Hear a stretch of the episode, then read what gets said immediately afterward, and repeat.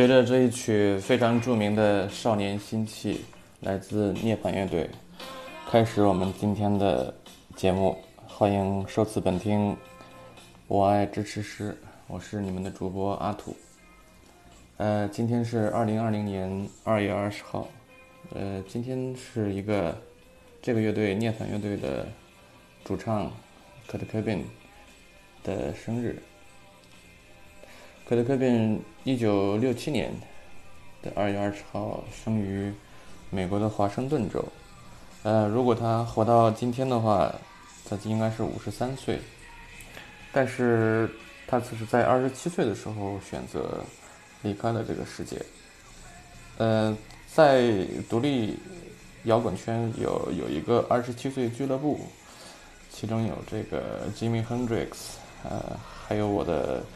第一顺位的偶像，嗯，Jim Morrison，嗯，然后科特·凯本是我的第二顺位的偶像，呃，这个乐队在九十年代呃红极一时，他们的风格叫呃 Grunge，嗯，这个风格其实对于大多数来人来讲没有必要呃了解的那么那么详细啊，呃，因为你就。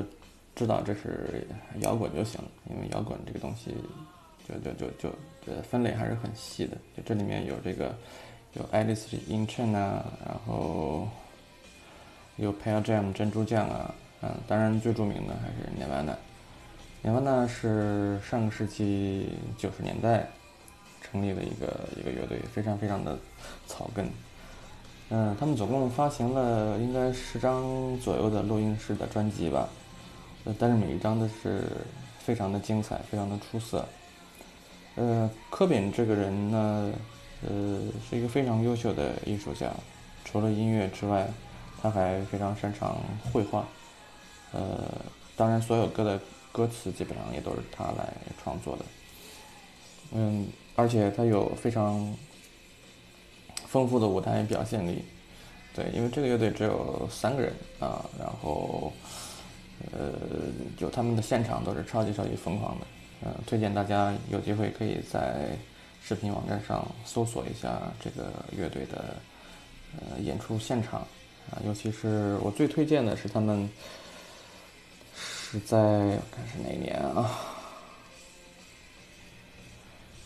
嗯，不插电，不插电的那一次，在纽约吧，在在纽约的有一次不插电的演唱会。是特别的出色，他们就是用木吉他啊，木吉他和贝斯，还有一个九四年啊，九四年，九四年真的是一个非常神奇的、非常神奇的年份，不管是对电影来讲，尤其是电影，你可以搜索一下一九九四年有哪些优秀的电影呃上映，这个年份就上个世纪的。二世纪九十年代是人类文明史的巅峰，我觉得有机会经历过这十年的人，嗯，真的是非常的幸运。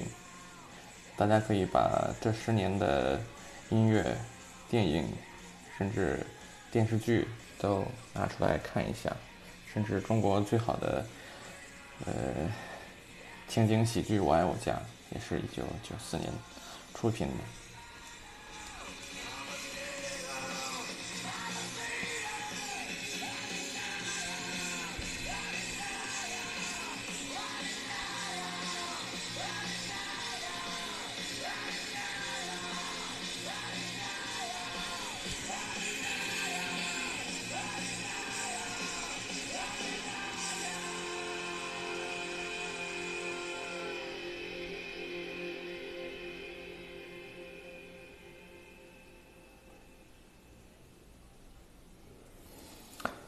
随着科本最后的一声嘶喊，这首歌结束了。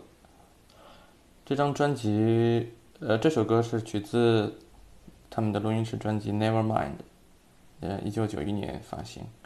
这张专辑的封面是一个婴儿在游泳，呃，前面放了一张美元，体现了他们对这个世界的嘲讽。这。一定层面上表现了一种摇滚的精神，就是和这个世界的一种对抗和不妥协。那当然，摇滚是这个世界上音乐的一部分。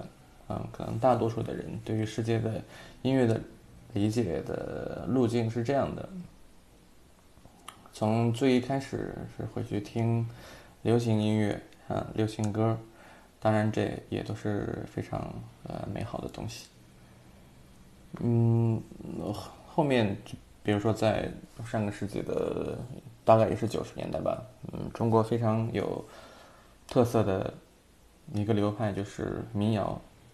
包括呃老狼、叶蓓啊、高晓松这些人，像昨天节目里面提到的沈庆，还有豫东，嗯，包括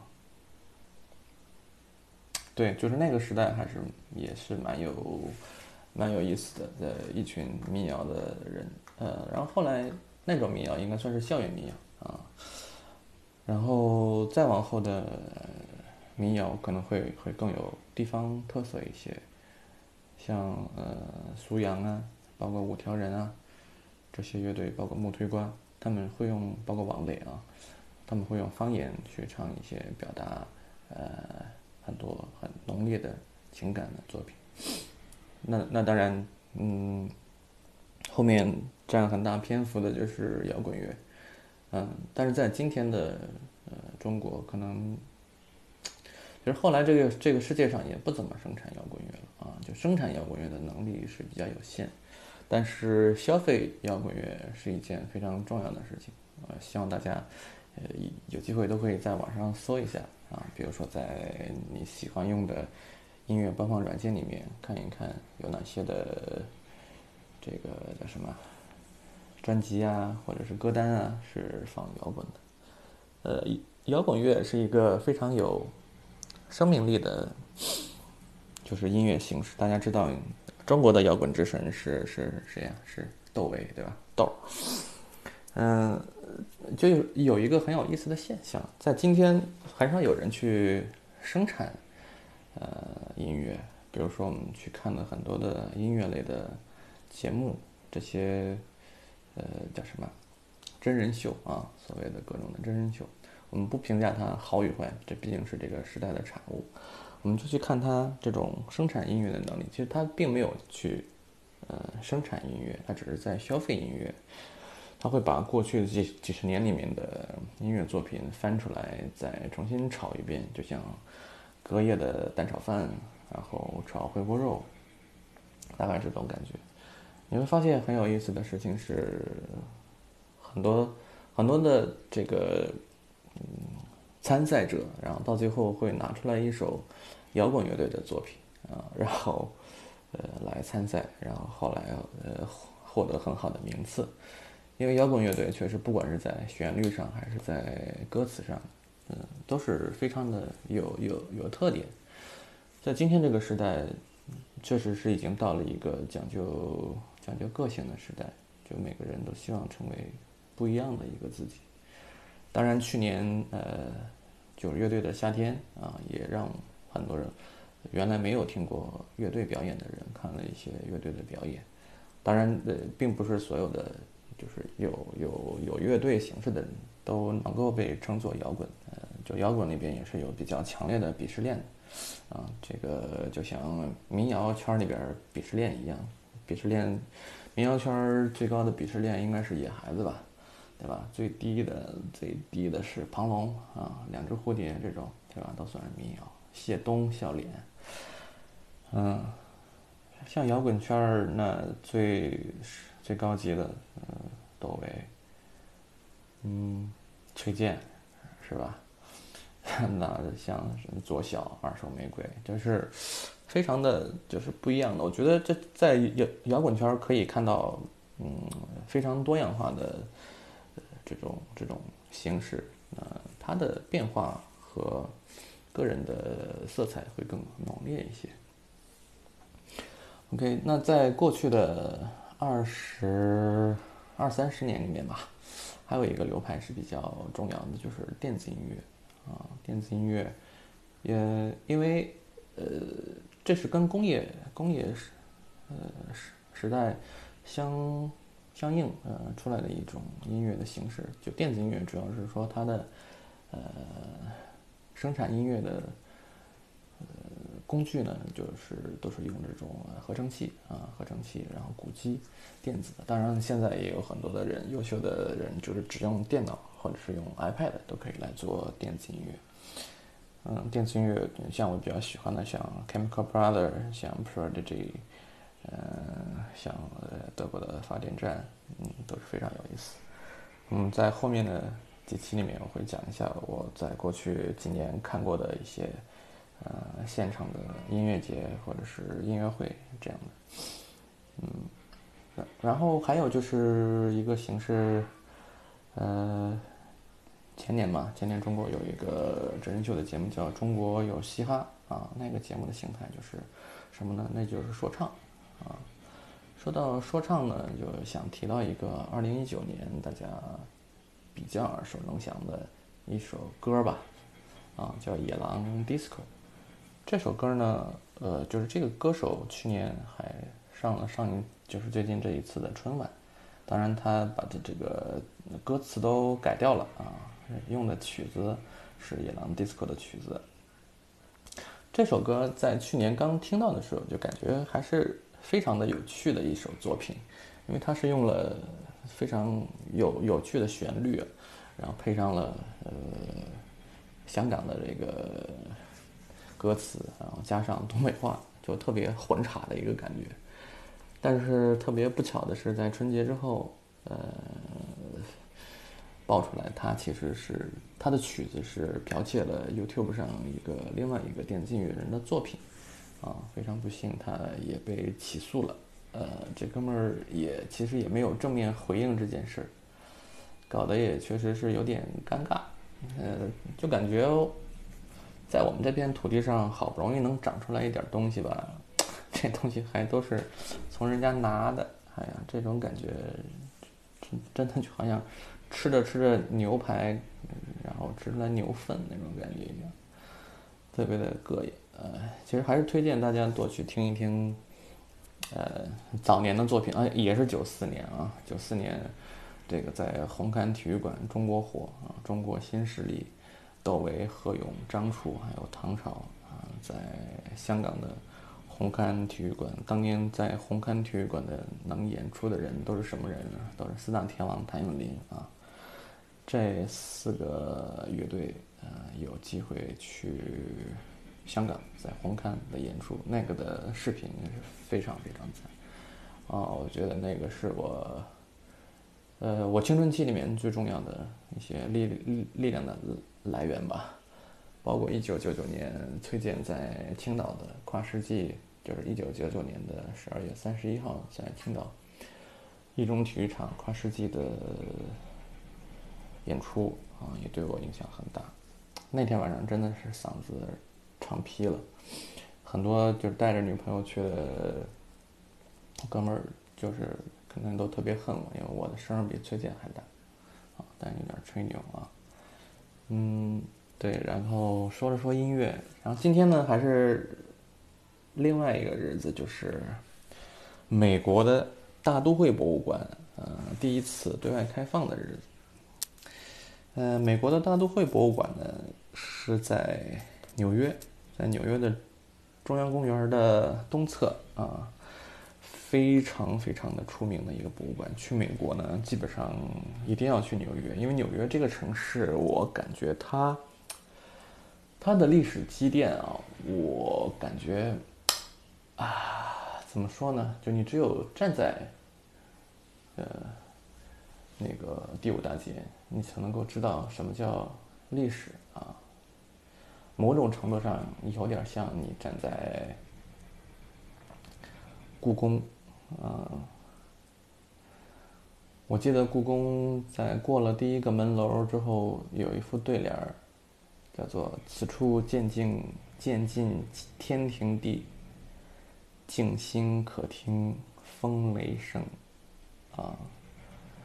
就故宫给人的感觉是特别的庄严肃穆，啊，但是纽约给人的感觉就是特别的就是商业，就是人类的这种，它不是精神文明，就纯粹就是物质文明。很多的楼房可能都是一百多年前，啊，但是那种质感让你觉得，我靠，这就怎么能够做成这样？嗯，好，我们接着说大都会。大都会是和故宫啊、大伦敦的大英博物馆、法国的卢浮宫，还有俄罗斯的圣彼得堡的埃米尔塔什博物馆啊五大博物馆啊，我目前去了俩啊，但是我觉得呃，大都会博物馆给我的感觉和故宫不太一样，故宫展出的东西还是以中国的展品居多，呃，大都会呢是一个。就全全世界的藏品啊，因为有也是有很多人捐的，呃，也有一些他们不知道啊，就是美国的强强好多，不知道有没有，这个也没有去特别严谨的去考究。这个博物馆里面，因为我个人对于说实话欧欧美的绘画也不是特别的感兴趣，就看看一下几个呃重重要的艺术家，梵高啊这些。当然，呃，文艺复兴时期的，如果有机会看到，也很开心啊。当然，另外一个非常重要的艺术家的作品是在费城啊，就是杜尚啊。杜尚的作品基本上都是在费城，在那个 MoMA 好像也有他的作品的复制版。然后，大都会博物馆给我印象比较深刻的就是，呃，古希腊和古埃及的很多的展品。呃，其中占据了几个非常重要的、重要的厅啊。我觉得在那样的一个呃场景下，能够把人类的历史长河拎出来，呃，做一下一些对比啊。我觉得在那个空间下还是蛮有趣的。呃，尤其是让我感觉比较冲击的一点就是，呃，非洲，呃，就是为什么非洲人类的最早的足迹是从非洲走出来的？啊，但是非洲的文明到今天还跟村儿一样啊。听众里面应该没有非洲人是吧？呃，然后我我我后来自己总结了一个因素啊，就是还是跟宗教是有很很重要的关系的。因为你看，不管是欧呃欧洲还是还是亚洲。呃，就包括那个中东啊，伊斯兰国家，他们非常多的艺术作品。因为说实话，艺术的作品，包括雕塑啊、绘画呀，还是非常能够把人人的就是神性啊，就是人人分为神性、动物性和人性三层啊。我一般会从这三个维度来去思考。呃，就是有宗教呢，会会把。这个人就希望通过雕塑、绘画和建筑啊，把这个宗教的神圣感和仪式感都塑造出来。那么这个时候，呃，就把人的神性能够提升到另外一个维度，所以也是有助于他们，呃，其实就是把你的能力上限提高到一个高度，然后在这个能力上限之下。比如说，你再去做很多的日用品，再去做组织建设啊，呃，怎么样去建立军队、建立国家啊，去进行这种政治的管理，都会呃非常有序的去开展啊。但是非洲基本上在很多方面是比较缺失的。嗯，在大都会博物馆里面，我看到的亚洲的作品呃比较少啊，比较少。呃，就我个人比较喜欢的是班。那个那个犍陀罗，犍陀罗的雕塑，呃，我是这是我最喜欢的，嗯，作品在在中东吧，在中在中东，包括巴巴基斯坦和那个尼泊尔，包括中国也有一部分，不是特别多啊。这个其实大家可以看一看，我觉得，呃，佛像里面，呃，从优美度、呃，完成度最高的。呃，作品应该是犍陀罗啊。呃，前年在北京有一次犍陀罗的展，那个也非常好，大家可以关注一下。如果下次再有这样的展，可以去注意看一下。呃，大都会我觉得还有另外一个有意思的点，就是它有一个庭院啊，它有一个庭院叫阿斯特庭院。这个庭院呢是中美合建的，中美合建的。呃，中方呢提供的一个参考的模板是苏州的网师园啊，网拿网师园做的。哇，这个就不得不提我最喜欢的中国城市苏州啊。网师园呢，偏巧又是我最喜欢的苏州的园子，非常非常小，非常的别致。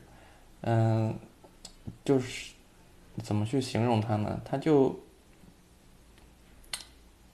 像一个非常安静的小女孩啊，小女孩待在这个非常安静的城市里面。苏州我为什么非常喜欢呢？首先是因为它。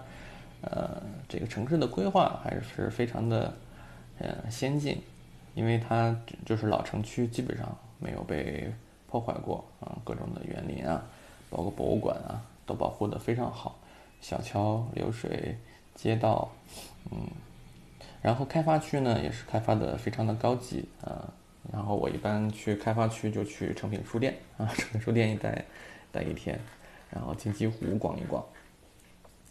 然后再就去这个老城区的呃寺庙，然后和网师园。网师园里面还真的是非常非常美，把中国园林一些美学的底蕴都传递出来了。嗯，很多人喜欢，就包括我自己啊，喜欢日本的园林那种茶几的美学。嗯，其实他们都是从苏州的园林的。